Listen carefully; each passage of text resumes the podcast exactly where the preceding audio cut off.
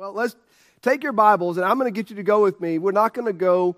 Uh, we're not going to go to Genesis um, chapter 12. We're not going to go to Matthew 21. Both of those um, deal with uh, the the beginning of the promise to Abraham, and then also um, one of the statements that um, those who believe in replacement theology.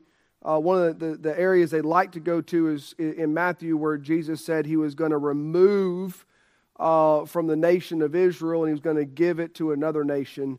Um, and they like to use that as a, a, a, point where even Jesus said that Israel was done. He was going to um, completely set them aside, push them aside. He was done with them, and he was going to give the blessing and give everything um, to a nation that was producing fruit. And uh, they, they like to, to uh, point that out as being the church uh, and the church age, and that the, the, the bride of Christ, the church, is the new nation um, that is bringing forth fruit that, uh, that all is now, uh, is now been passed over to, and uh, Israel is no more. Uh, the new Israel is the church. And uh, that's what we've been talking about. We're going to close it out tonight. I'm going to finish it tonight um, dealing with replacement theology. And as I said last Sunday, I've been looking forward more to this than anything because we're going to look several passages, not even close to all the passages, but we're going to look at several passages of Scripture um, that really cause a problem for the idea that God has replaced Israel with the church. And um, we're, we're going we're to show where that theology is, uh, is in error from God's word itself. And, um, and so, uh, if, take your Bible and start off with me, if you would, in Amos. Uh, go to the book of Amos. Joel, Amos, Obadiah, Jonah, Micah, Nahum, Habakkuk, Zephaniah, Haggai, Zechariah, Malachi. So it's that, uh, that area. Find Psalm and Proverbs and keep going. And you'll run into Amos, okay? Um, and so we're going to start off there. Now, we've said um, thus far, just a, a, quick recap, the, the idea of replacement theology in, in four basic beliefs is this God has revoked his promises to Israel because they rejected Jesus the Messiah, and now they belong to the Christian church. Also, the idea that the Jews are no longer God's chosen people, we are. We are now God's chosen people as the church. then, thirdly, is the idea that God has no future plans for actual Israel. The nat- what we, we talked about it last week, the natural Israel, there's the natural versus the spiritual. And when you're dealing, especially in the book of Romans, you have to understand the aspect of when he's referring to the nation, the natural uh, body of Israel, and, and then the spiritual aspect of what he's talking about being God's people and uh, and so uh, they they want to mesh it all together and say it's well it's all the same thing. It's not. You have to divide it between the two aspects. Is it the physical nation or the spiritual aspect of the fact that both today both Jewish individuals and Gentiles are the same and saved are both part of the church today. They can be from the Jewish lineage, they can be from a Gentile lineage, but both are saved the same way today, and both within the church age are still part of the church today. They become one body, but it's not the replacement of Israel.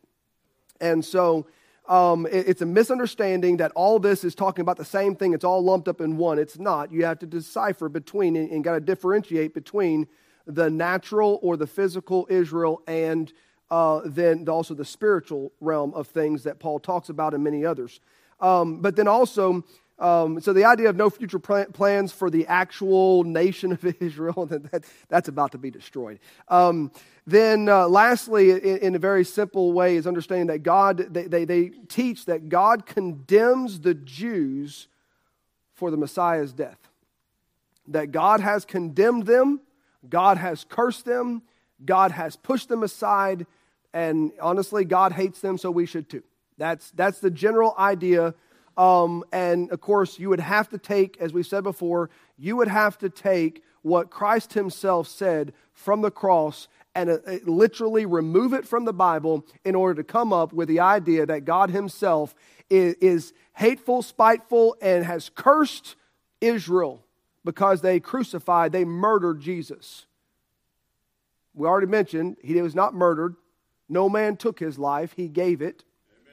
Uh, but then also, um, when Jesus hung on the cross, he said, Father, forgive them, for they know not what they do. That is not the exclamation of a curse of being done with the people. That is a plea. Don't hold this, this to their charge. In other words, Father, this is what you have planned. They don't even know what they're doing. This is of your doings. Don't hold this to their charge, even though they had exclaimed, Let it be on us and our children.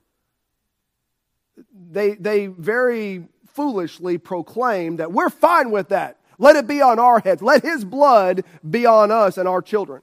Um, but Jesus himself, may I say, knowing that foolish claim, he cried from the cross, Forgive, for they know not what they do.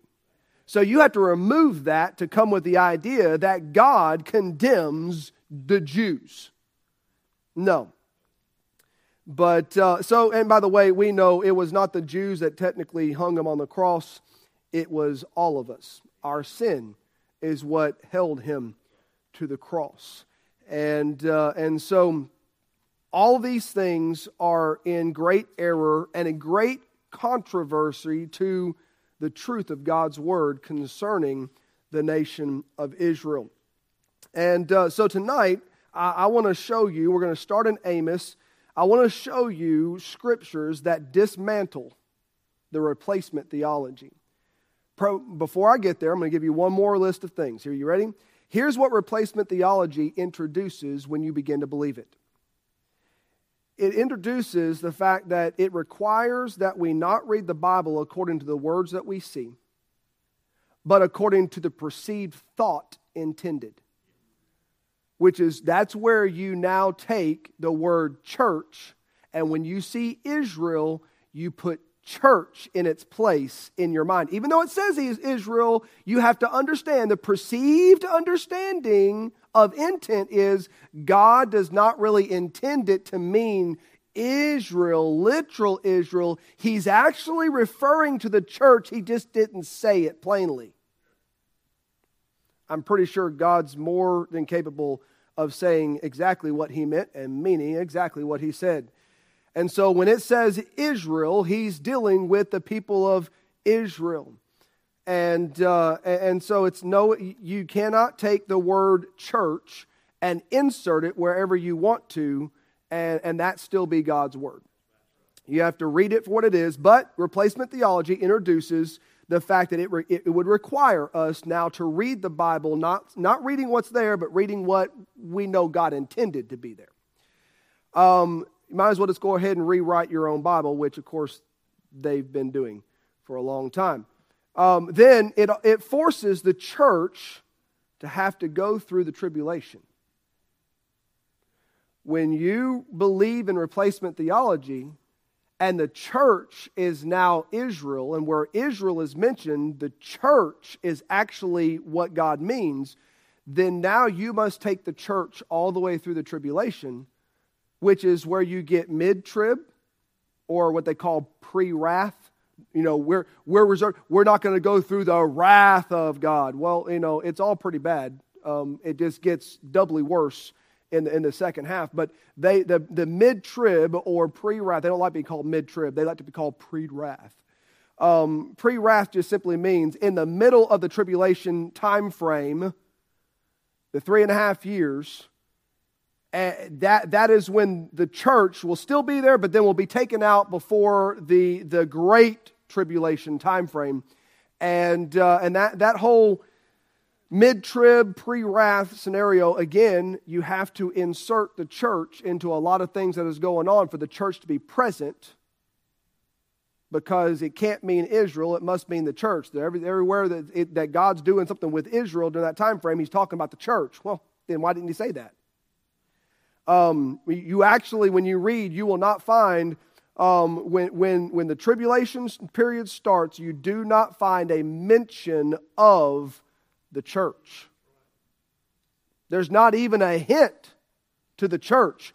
The entire focus now goes to Israel and God's gathering of his people back to Israel and a people coming back to the place and then eventually halfway through as we mentioned before realizing that they have placed their trust in the wrong person and then they say if he's not the Messiah then who was if he, we were convinced he's the Messiah, he's not, he's a false Messiah, then we must have missed it. Who was it? And then they're going to go back to their, all their Old Testament documents, all their stuff from Isaiah and Jeremiah and all these different ones, and they're going to look and say, We crucified him. He was the Messiah. This guy's a joke. And they're going to reject him, and then it's going to get nasty. But God has a people.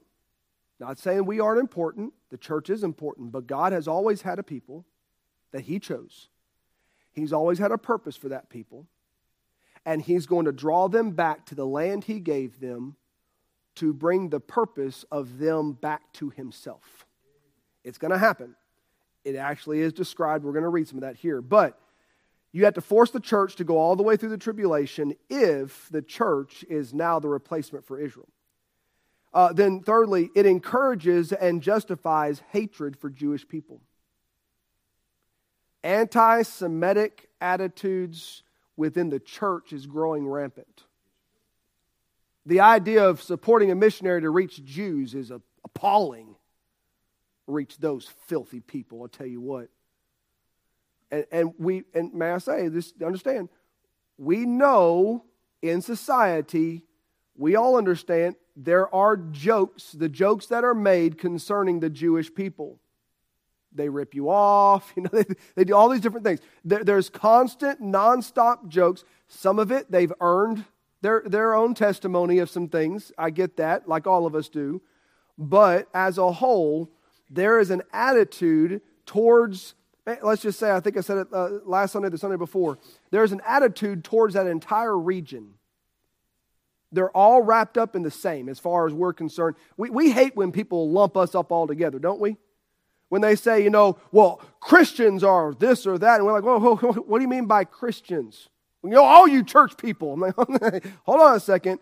You mean you're lumping Episcopalian and, and Baptist and Catholic and Presbyterian and non denominational, and you're lumping all of us in the same lump like we're all the exact same thing. You got a problem there because we don't all believe the exact same thing. There's a reason why there are distinctives concerning what we believe. Not saying that some of them out there uh, don't have some truth they follow. I, can, I, can I tell you something that most preachers, most Baptist preachers don't want to admit? You ready? I have met and talked to some of the non denominational preachers of our area, and I have talked to them about salvation. And when it comes to the blood of Jesus Christ, when it comes to repentance and salvation, plus nothing, minus nothing, only the blood of Jesus Christ. They are straight down the line as anybody else. You would have thought they were Baptist. Ooh, you're encouraging people to go somewhere else. No, I'm not, because there are other things we don't follow in line together. There are some other things that, that uh, we're just not going to see eye to eye. A lot of it has to do with the after point of salvation, the uh, be ye holy, for I am. holy. There's a lot of things that I believe are um, live as you are and stay as you are, and God will still be happy with you mentality. I think that's wrong. And I think we all have to be reminded of that. And I'm not putting down any particular church or group, but I'm telling you, there are some things that we hold to that are true and doctrinally biblical, that there are some out there that hold to the exact same belief and doctrine. But there are also great differences in certain aspects of doctrine as well. And so, not time to go into all that kind of stuff. Um, but I will tell you this Jehovah's Witness and all that kind of stuff, we definitely are not on the same page with that crew. So, lumping us in the same lump is kind of offensive. no, we are not the same. But may I say, if we're not careful, we do the same thing. We lump everything over in the Middle East as being the same thing. Man, just nuke them all. That'll fix the whole world. No. Matter of fact, I think if you sent a nuke over there to destroy the entire area, God had have some way to, to destroy the nuke because that's not in his plan. Matter of fact, it might just blow up in your own face because that's not his plan. He has a purpose for that geographical area. He has a plan for it, and he has a plan for his people that he plans to bring back to it. Um, but it does encourage the hatred of Jewish people, which is a big, big problem. Then, lastly, the replacement theology introduces the fact that it opens the door for moving the focus of end time events away from the Middle East. If you talk to some people that are really steeped into this uh, replacement theology, not all of them, but there there is a faction of them that fully believe that since the church, now here, here's how Americans just take everything and make it about us if we're not careful. The church, which we know originated in America, right? Uh, the church is going to be the focus of everything.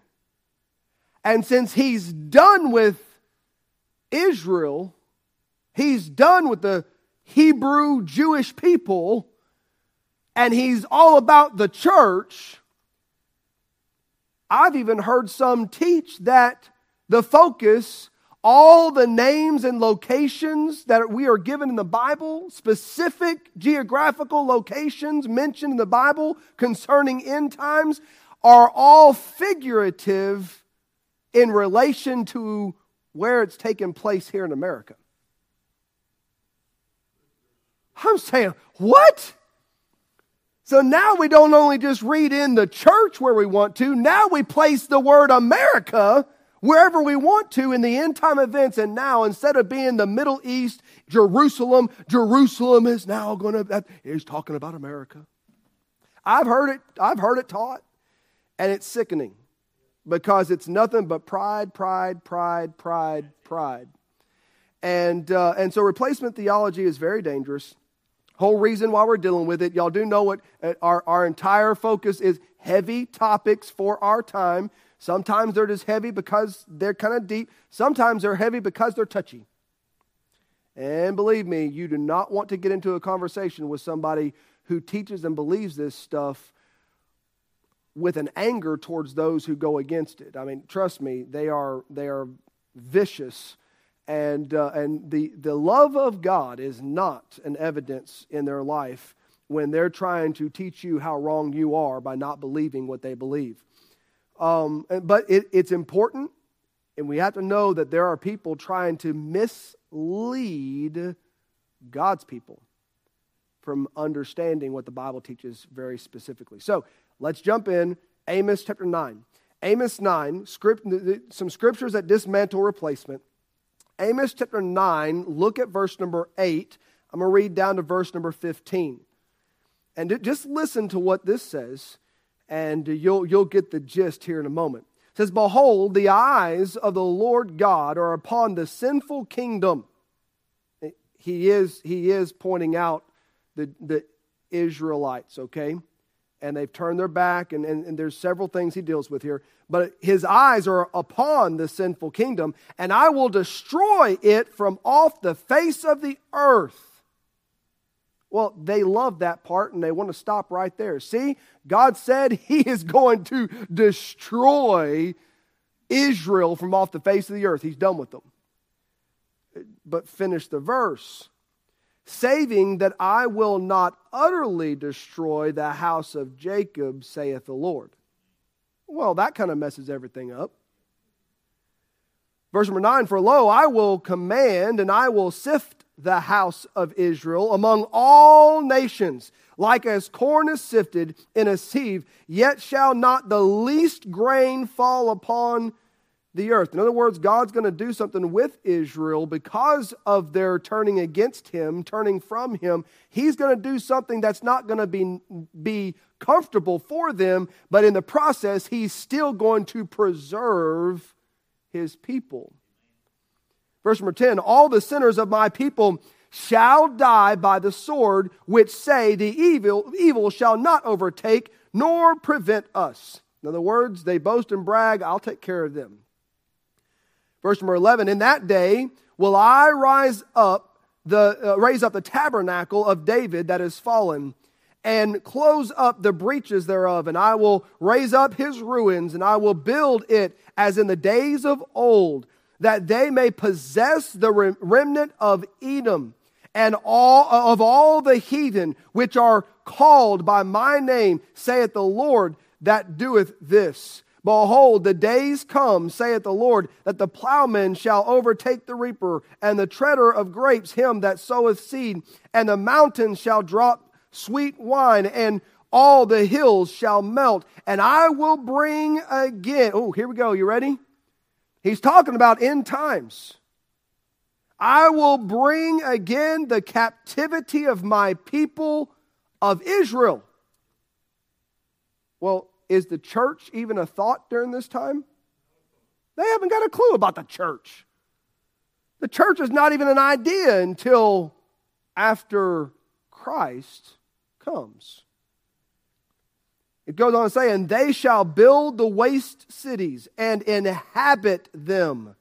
And they shall plant vineyards and drink the wine thereof. They shall also make gardens and eat the fruit of them, and I will plant them upon their land, and they shall no more be pulled up out of their land which I have given them, saith the Lord thy God. Anybody figure out who he's talking about? Israel. He is going to bring them back.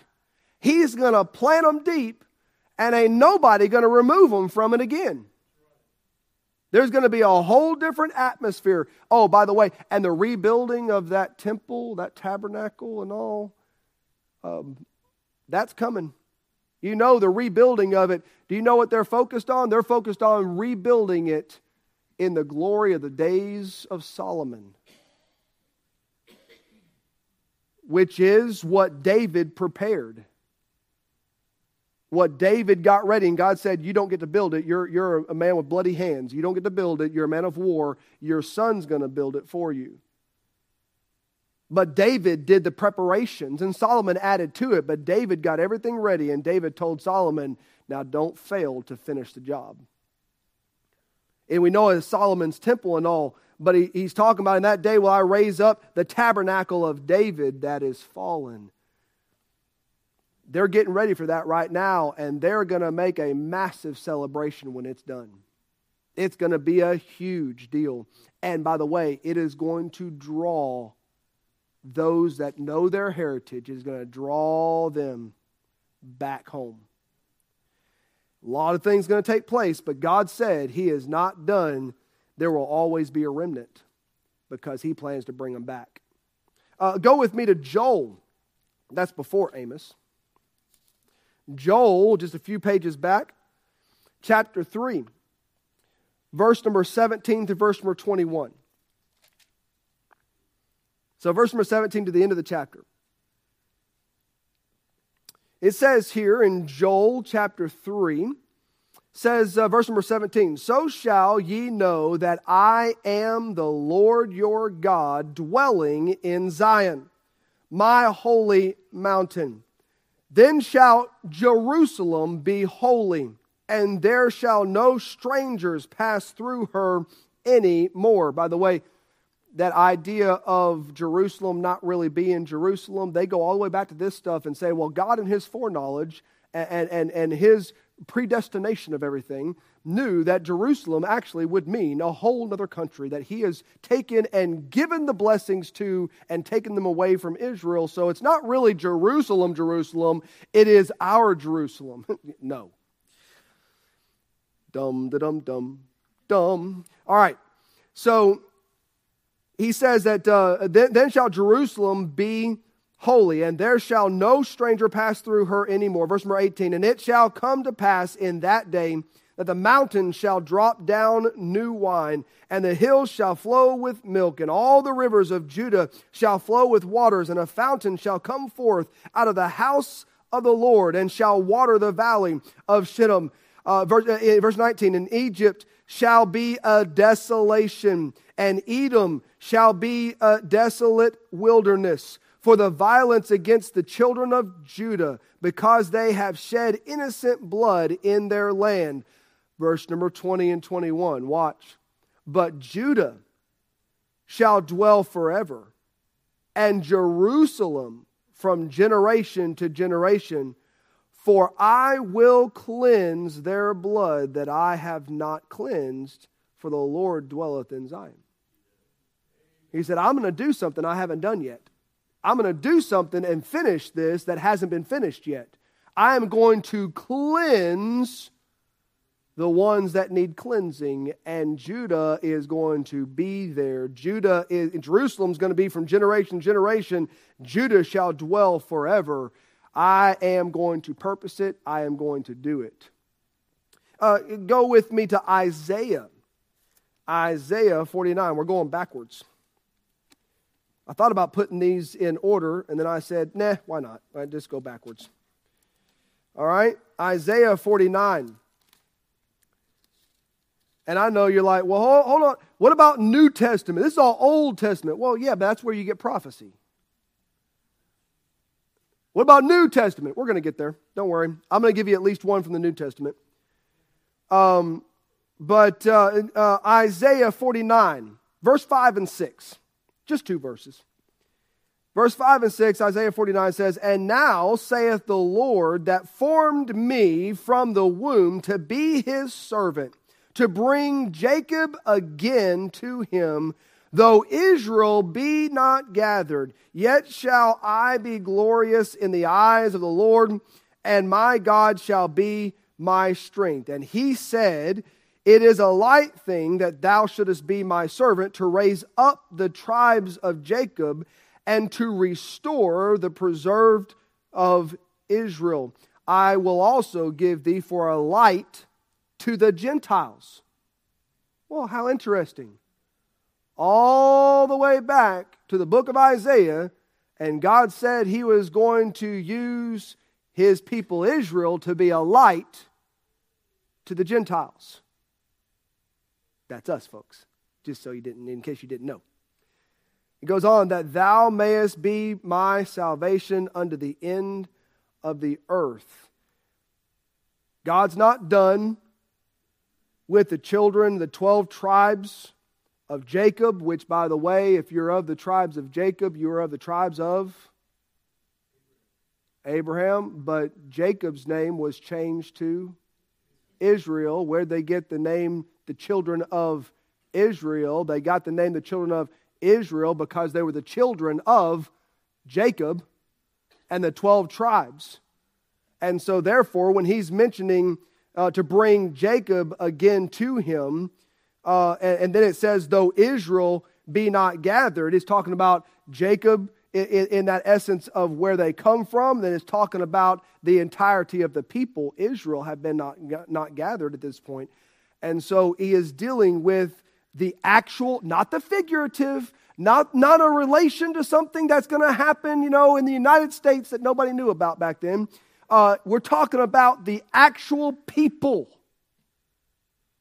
And God's not making a mistake here. Uh, go with me to Jeremiah. Now you get to go forward. Jeremiah 23. We're going fast. There's only uh, two more after this, all right? Jeremiah 23 and verse 3. Jeremiah 23 and verse number 3. Again, this is not even close to all the passages we could go through it would take us forever and y'all wouldn't be happy, all right? So we're, we're just trying to get enough to understand this is preposterous to believe that God has no purpose for the nation of Israel, the actual physical nation of Israel, that He's done with them is preposterous.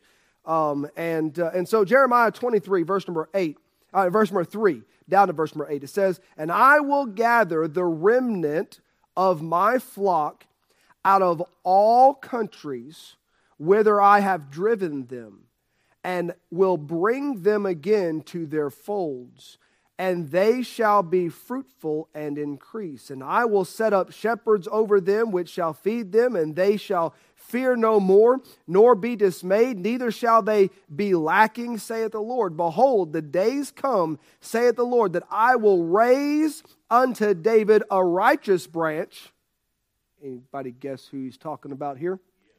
And a king shall reign and prosper and shall execute judgment and justice in the earth. But can you tell what time frame he's talking about? Because he said, A king shall reign and prosper and execute judgment and justice in the earth. When this is not talking about the birth of Christ to be born for the crucifixion, because he did not come to reign and prosper and restore the kingdom. He came to die for sin. But one day, he's coming again. And when he comes, he comes to rule and reign as King of Kings and Lord of Lords. And so, this righteous branch, the king that is going to reign and prosper, it's dealing with a time frame when Jesus comes and oh but we're not done yet. Hold on. Let, us let, keep reading. You'll, you'll find more interesting things here okay? Uh, verse number where are we at? Verse number six. In his days judah shall be saved. Wait a second. If we're talking about the end time king of kings lord of lords ruling and reigning if we're talking about all this happening when he comes to rule and reign wait i thought judah was done thought the people of Israel were done. In his days, Judah shall be saved, and Israel shall dwell safely. And this is his name whereby he shall be called the Lord our righteousness.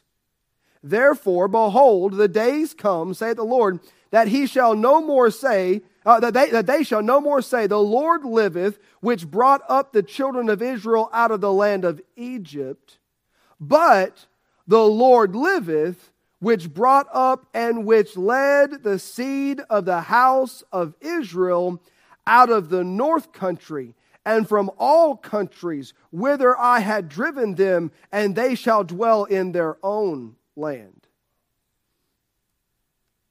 The day is going to come when they don't look and say, The Lord God that brought the children of Israel out of Egypt. And say, No, that's way past. This is the Lord God who brought up his, his people out of the north country and out of all countries where he had driven them, where he had sifted them, where he had taken them through great trial of affliction, but now has gathered them back to their land, his people, Israel and Judah, dwelling safely by God's decree.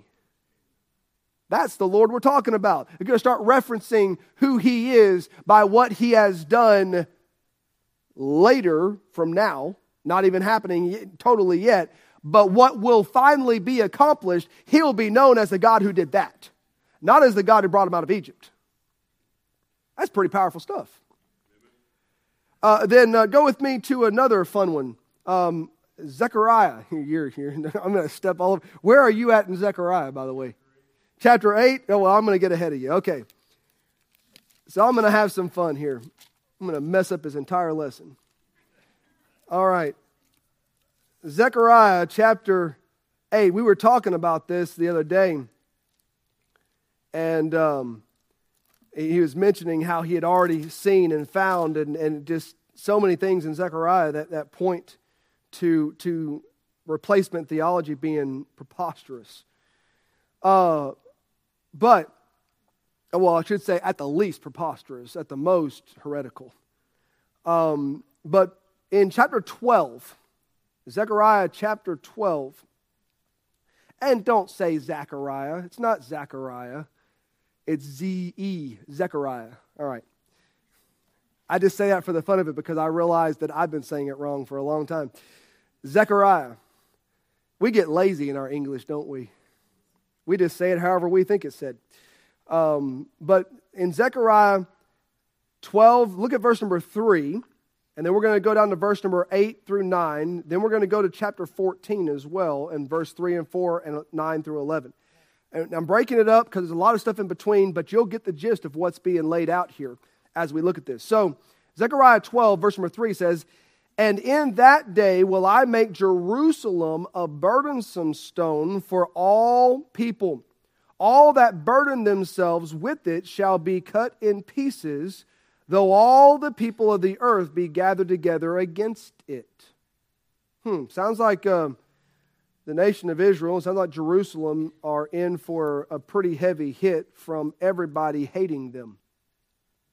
By the way, I believe replacement theology is nothing more than uh, Satan's ploy within the church to try to make the church hate Israel as much as he's getting other nations to hate Israel. He's wanting everybody to hate them.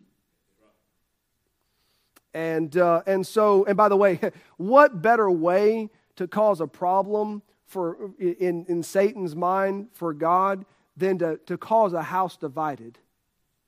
The nation of Israel and the church, both of which he has chosen, both of which he has purpose for, to pit one against the other and put them at odds with each other. What better way to divide God's purpose than to, than to divide the house he's putting together?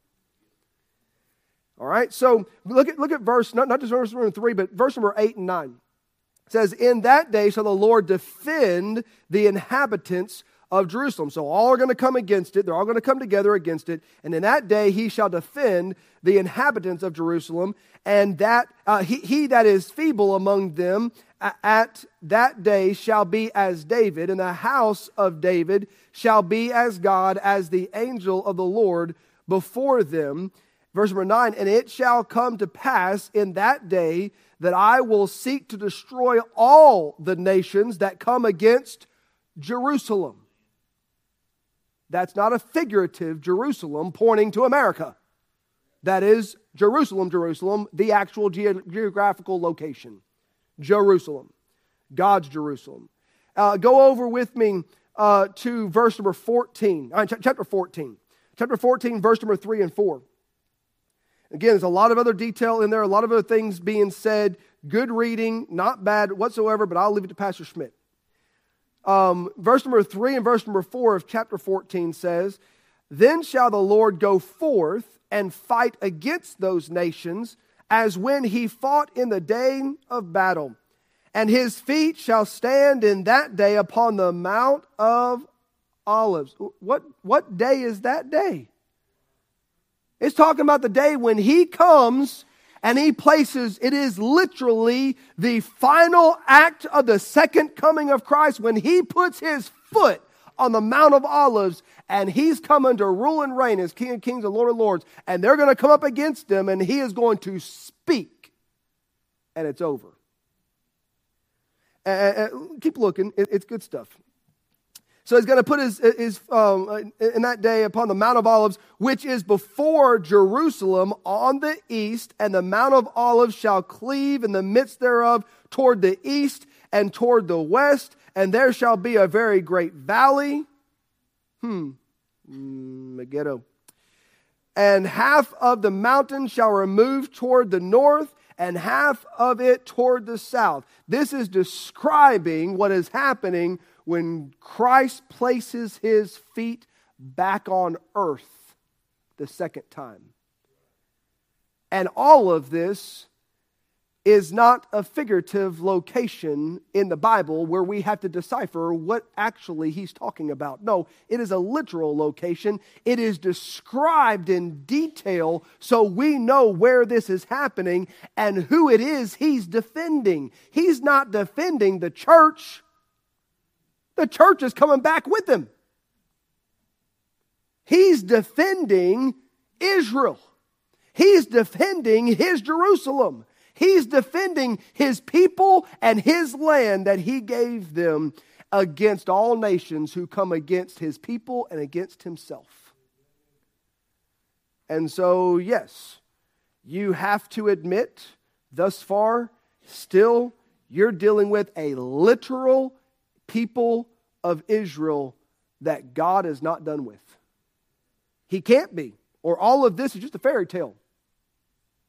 Or we have to put in our own words to make it make sense. No, he makes plenty of sense in all that he's given, those in, in given uh, prediction, given prophecy of what is to come that we are still waiting for ourselves. Uh, and, and, then look over very quickly verse 9 through verse 11. Here, here's another good little final tidbit from Zechariah. It says, And the Lord shall be king over all the earth. In that day shall there be one Lord, and his name one. Verse number 10 All the land shall be turned as a plain from Geba to Rimmon, south of Jerusalem. So here, very specific locations. You can find them today. And it shall be lifted up and inhabited in her place from Benjamin's gate unto the place of the first gate, unto the corner gate, and from the tower of Hananeel unto the king's winepress. Now, verse number 11 is where it gets fun. And men shall dwell in it, and there shall be no more utter destruction, but Jerusalem shall be safely inhabited. Well, who is it that God has said over and over and over and over and over that He gave this land to? Israel. And who is it that He has said over and over and over and over again that will be one day dwelling in their land and no one's going to remove them again? Israel. And then here it says, in that day, Jerusalem shall be safely inhabited. By who? Israel. Not by Gentiles. It'll be by God's chosen people, Israel.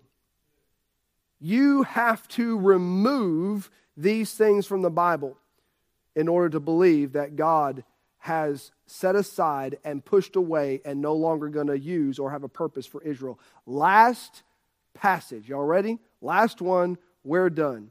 We got to go to the New Testament because I know I'm going to hear it if somebody watches this. Oh, he never said anything from the New Testament. See, just Old Testament, Old Testament. Well, okay, fine. New Testament.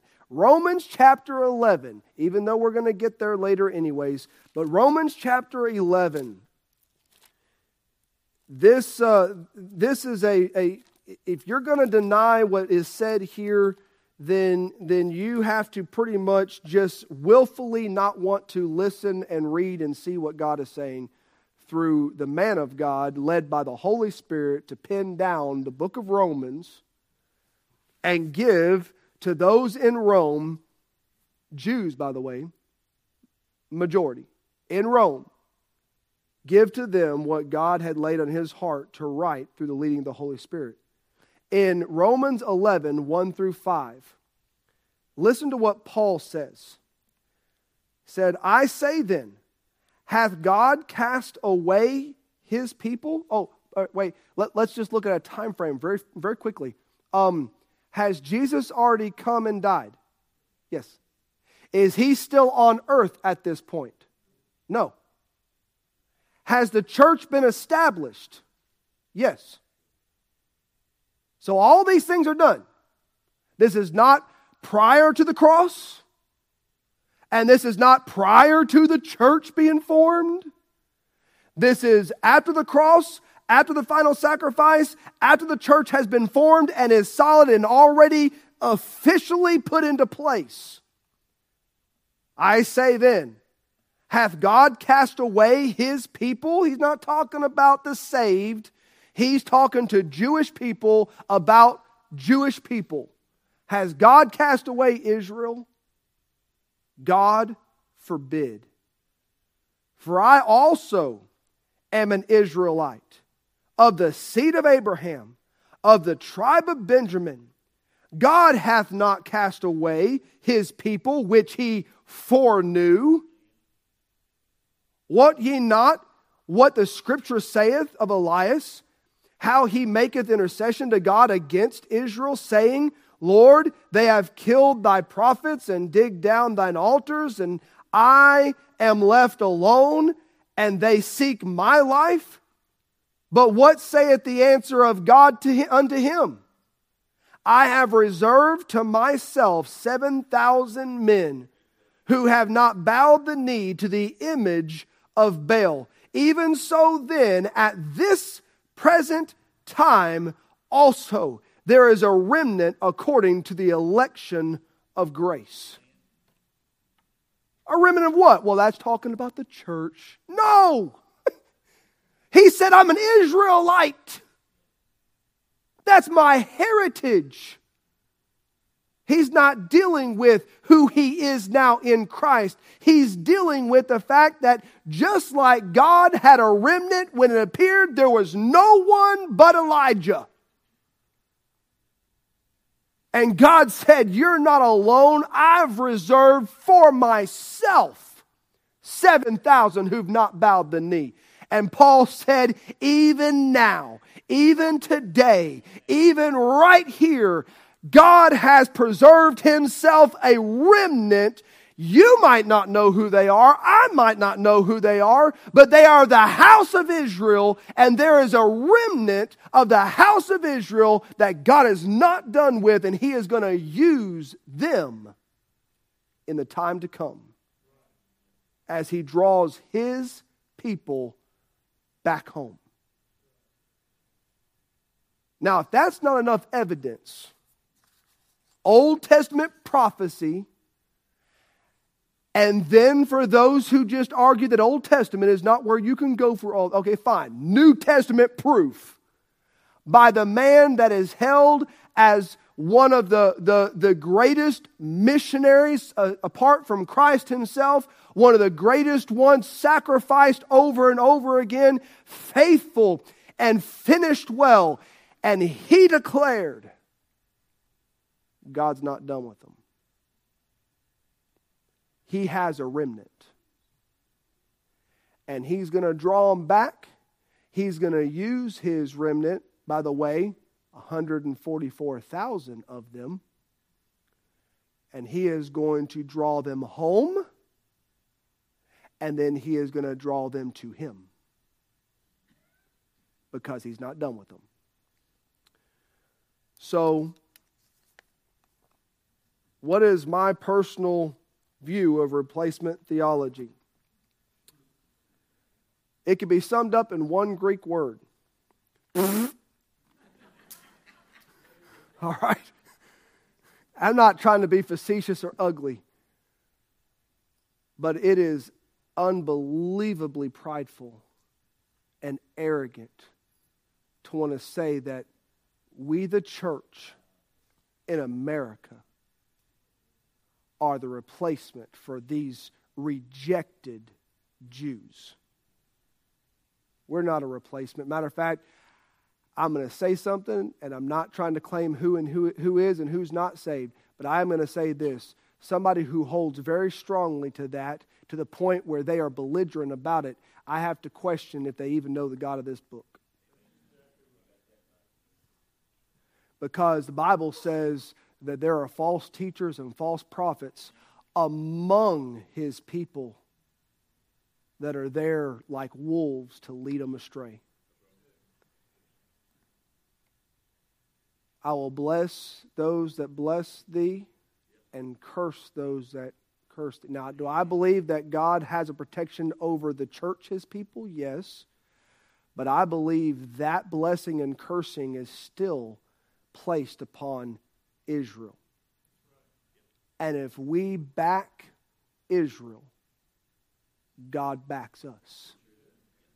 And we turn our back on Israel, and God has, honestly, according to his own judgment he's placed, he has nothing but a responsibility to allow punishment to be inflicted on those who turn their back on his people.